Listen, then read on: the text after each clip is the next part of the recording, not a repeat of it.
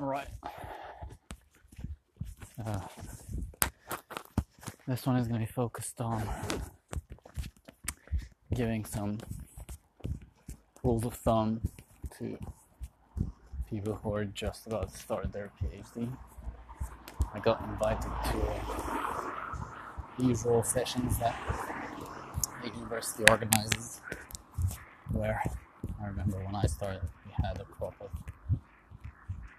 um, PhDs were at the final stages, kind of giving us tips and tricks. But I won't be able to attend it because I'm going to a, a little conference from the Royal Geographical Society about uh, expeditions. Because I'm kind of gathering that if I uh, have this skill of not dying in the wild as a as an ultra runner, maybe there's jobs going to you know, get data for people, but it's early days, so we'll figure out what happens with that. But that's why I won't be able to go back to Manchester for the, the date.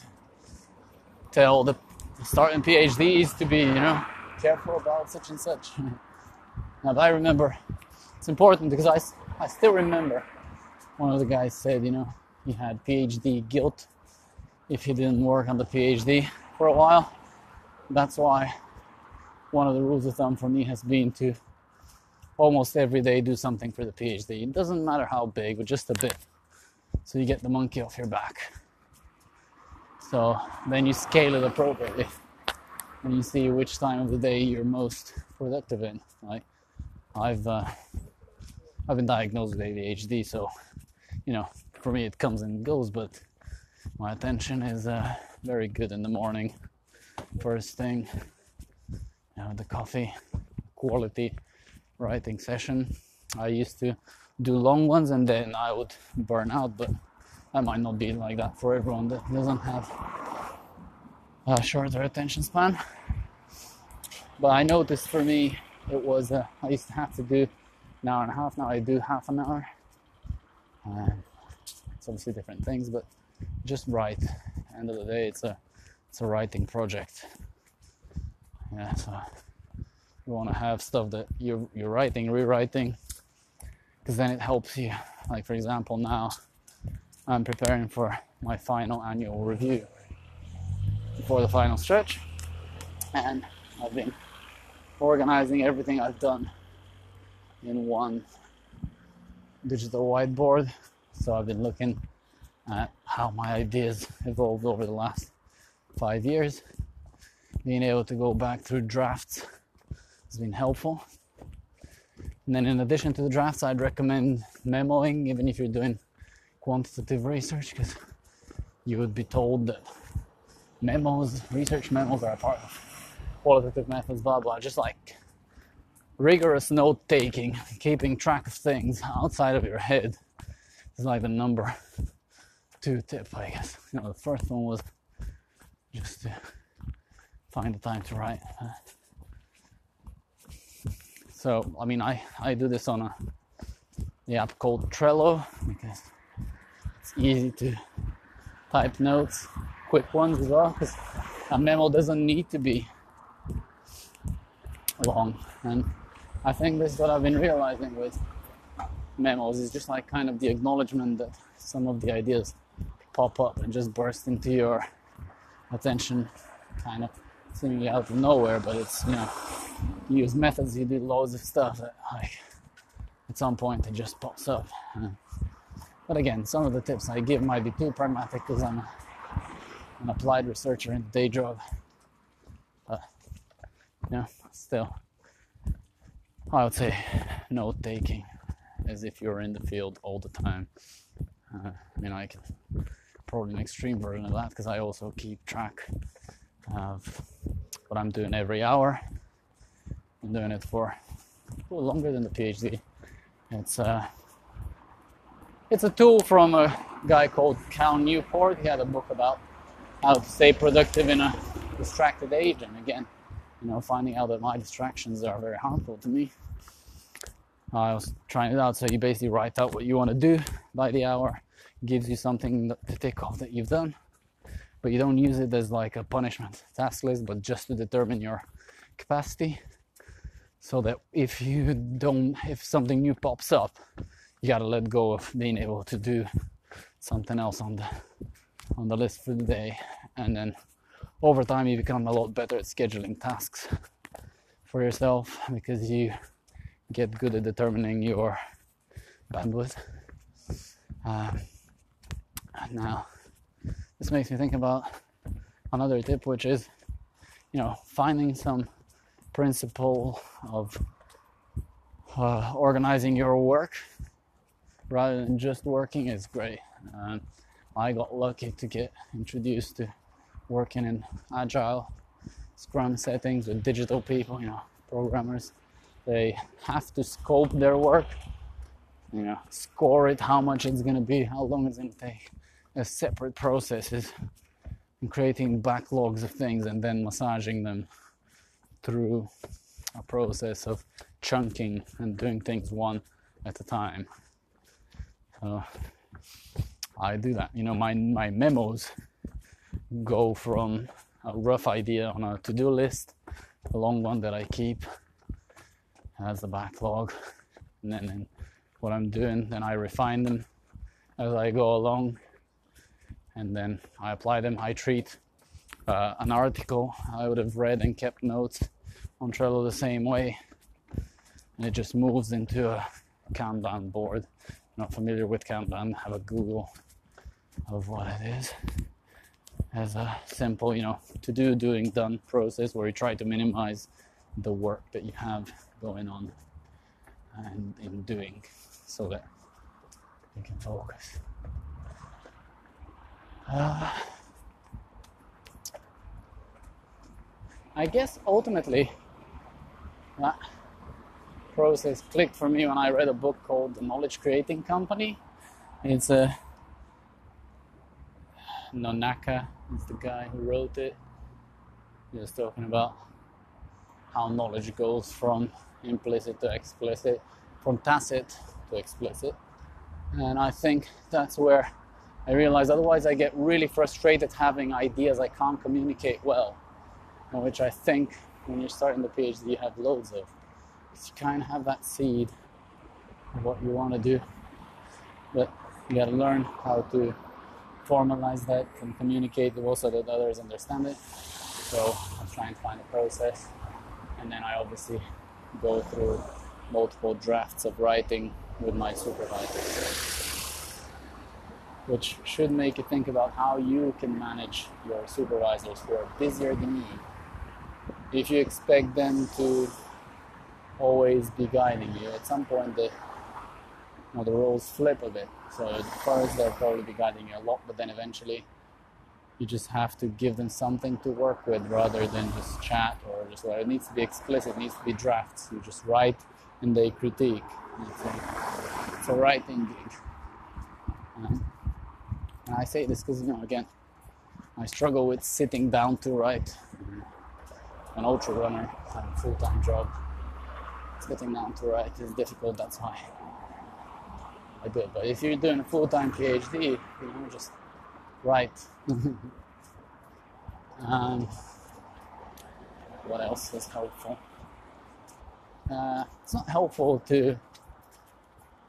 Like I got a friend who I was asking whether I should start a PhD, and he spent three hours telling me why I shouldn't because it's so difficult, and blah blah. But it's like if you've started, this is why you want to do it. You don't want it to be easy.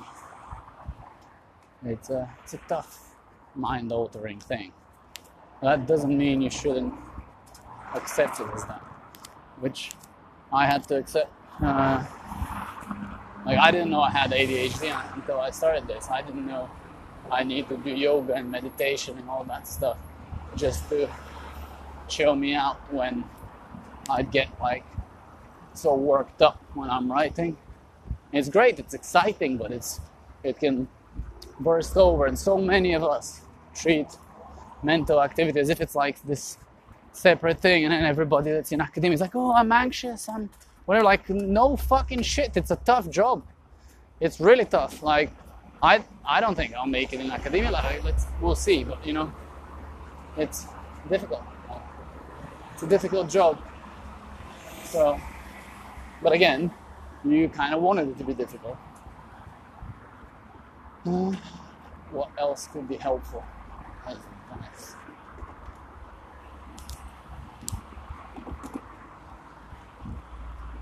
I mean, I wish there was more explicit talk about like how does the whole thing work because that that's not a part of what you learn like you learn the the written stuff like you get training but how does it work to be a scientist like i didn't know that you didn't have to be an academic to be a scientist and there is practical routes like i'm a chartered scientist now i've gone and got my accreditation from the Science Council it means a lot to me. It's not just an academic thing, but science. You can part- participate. Like, how do you participate in the fields you're interested in outside of the PhD? Like, pick the conferences you want to go to and go see the people and find the role models. Like, I got exposed to my PhD area by my previous job, and then I kind of volunteered for a digital for a, for a website and went to the conference to write stuff for them. At the first conference I was at, I was like mesmerized, like the people I had read, and I saw them, and personally it was like, wow, you know. And then I was able to present bits of my PhD to those people. It's, it's nice. It's very good. So think about role models. Uh, you know, don't be anti-scientific by becoming ideological because your favorite superstar academic said something. I, I had to flip my views a lot about some of the work that the people I initially was following, you know, kind of what I thought their work is about, and then you get deeper into the topic and you see the debates. Uh, so, yeah, uh, I'd, I'd say use the the doctoral training to write about the PhD. Like they might give you silly assignments, but use your use write it for your PhD. Like even the like the quantitative one, they tend to give you data. You have to make up, you know, the stuff behind the data. So make it up. It's about your PhD. Like keep focusing on it. Like what is it about? Uh, and then the parts that you find the most interesting be open to understanding more about like how you can answer questions that you've got methodologically better like i thought i'd be doing a mixed method study about something that's kind of more experiential and subjective and you'd find out that's difficult to do objectively quantitatively it's not impossible and then you learn what qualitative research is and this like mystical thing. It's a well developed set of, of, tools as well that you're going to learn. Um, so let the, the experienced people show you what's available to you before committing too hard too quickly because you know that I know contradicts itself with the you know you need to be writing but you're always going to throw away some of the writing anyway but you just need to make explicit from tacit, you know, so that you can see where where you're leaning and what you need to learn. I didn't pick the. I mean, for me, I just couldn't believe how much I enjoyed the the philosophy uh, training, and uh, it's been you know it's stuck with me. I would say because pe- people, I, I noticed like a lot of people find that actually kind of anxiety inducing because you know philosophy shows you the questions we still have open or tries to problematize things into you know how do you know you're you? And you go like what? I didn't know that was a problem. So i would say read the reading list to give you the breadth breadth of exposure and if you want to because it's difficult to organize yourself because there is it's more broad than science. But read the reading list from A to Z, like as it's given. That's what I did because I was like, well, this is going to be confusing. What do I do? How do I put order to this? Just read the whole reading list. And you can get a lot of that stuff on audiobooks. Philosophy is way better as audio. Like that's how I deal with it. Like I run or I walk and I listen to philosophy because otherwise sitting and reading that stuff, it wasn't even like some of it was probably not intended to be written because it's old discourse stuff like talking. Uh,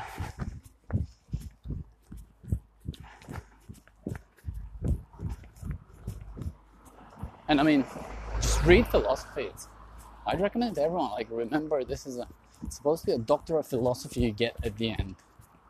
You know, I know we focus on our practical stuff like, yo, you're in the business school, you know, you're gonna study this and this, la la la la la. When else in your like life are you gonna be justified in going back and talking to dead people?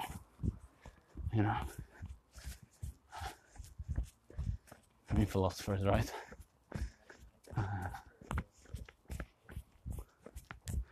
what else could be helpful?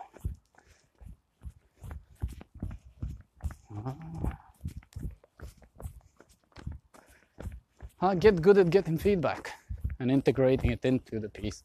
Like, how the hell are you gonna be an expert? Like, getting the feedback of experienced people, like your supervisors and your reviewers, seriously. When they give you feedback and give you something to read, go and read it. They're probably right. Because you don't know yet. I mean, it's difficult, but uh, it's gonna help you out because I get a sense of, of accomplishment and finality if I definitely find out by myself if something is definitely wrong, right? It's good to get that feeling because it's finality. You definitely cocked it up, uh, and then you can move on. But think about how much of a waste of time exploring these dead ends would be, and if you don't have the time, trust the people ahead of you. And again, those people ahead of you might not be living people. They could be philosophers that struggle with those questions and they said, ah, we don't know. it's going to be difficult to tell. And then you get more comfortable with uncertainty. Because I think there's an underlying theme of the PhD, which is you get more comfortable with not knowing. All right, if anyone wants to get in touch with me, please do. Uh, if you hit the wall and you just need to talk to someone, I'm here because, uh, you know, that's happened to me along the journey. Other PhDs, we always support each other because, as much as your topic is yours and unique contribution, the process is familiar to us all. All right.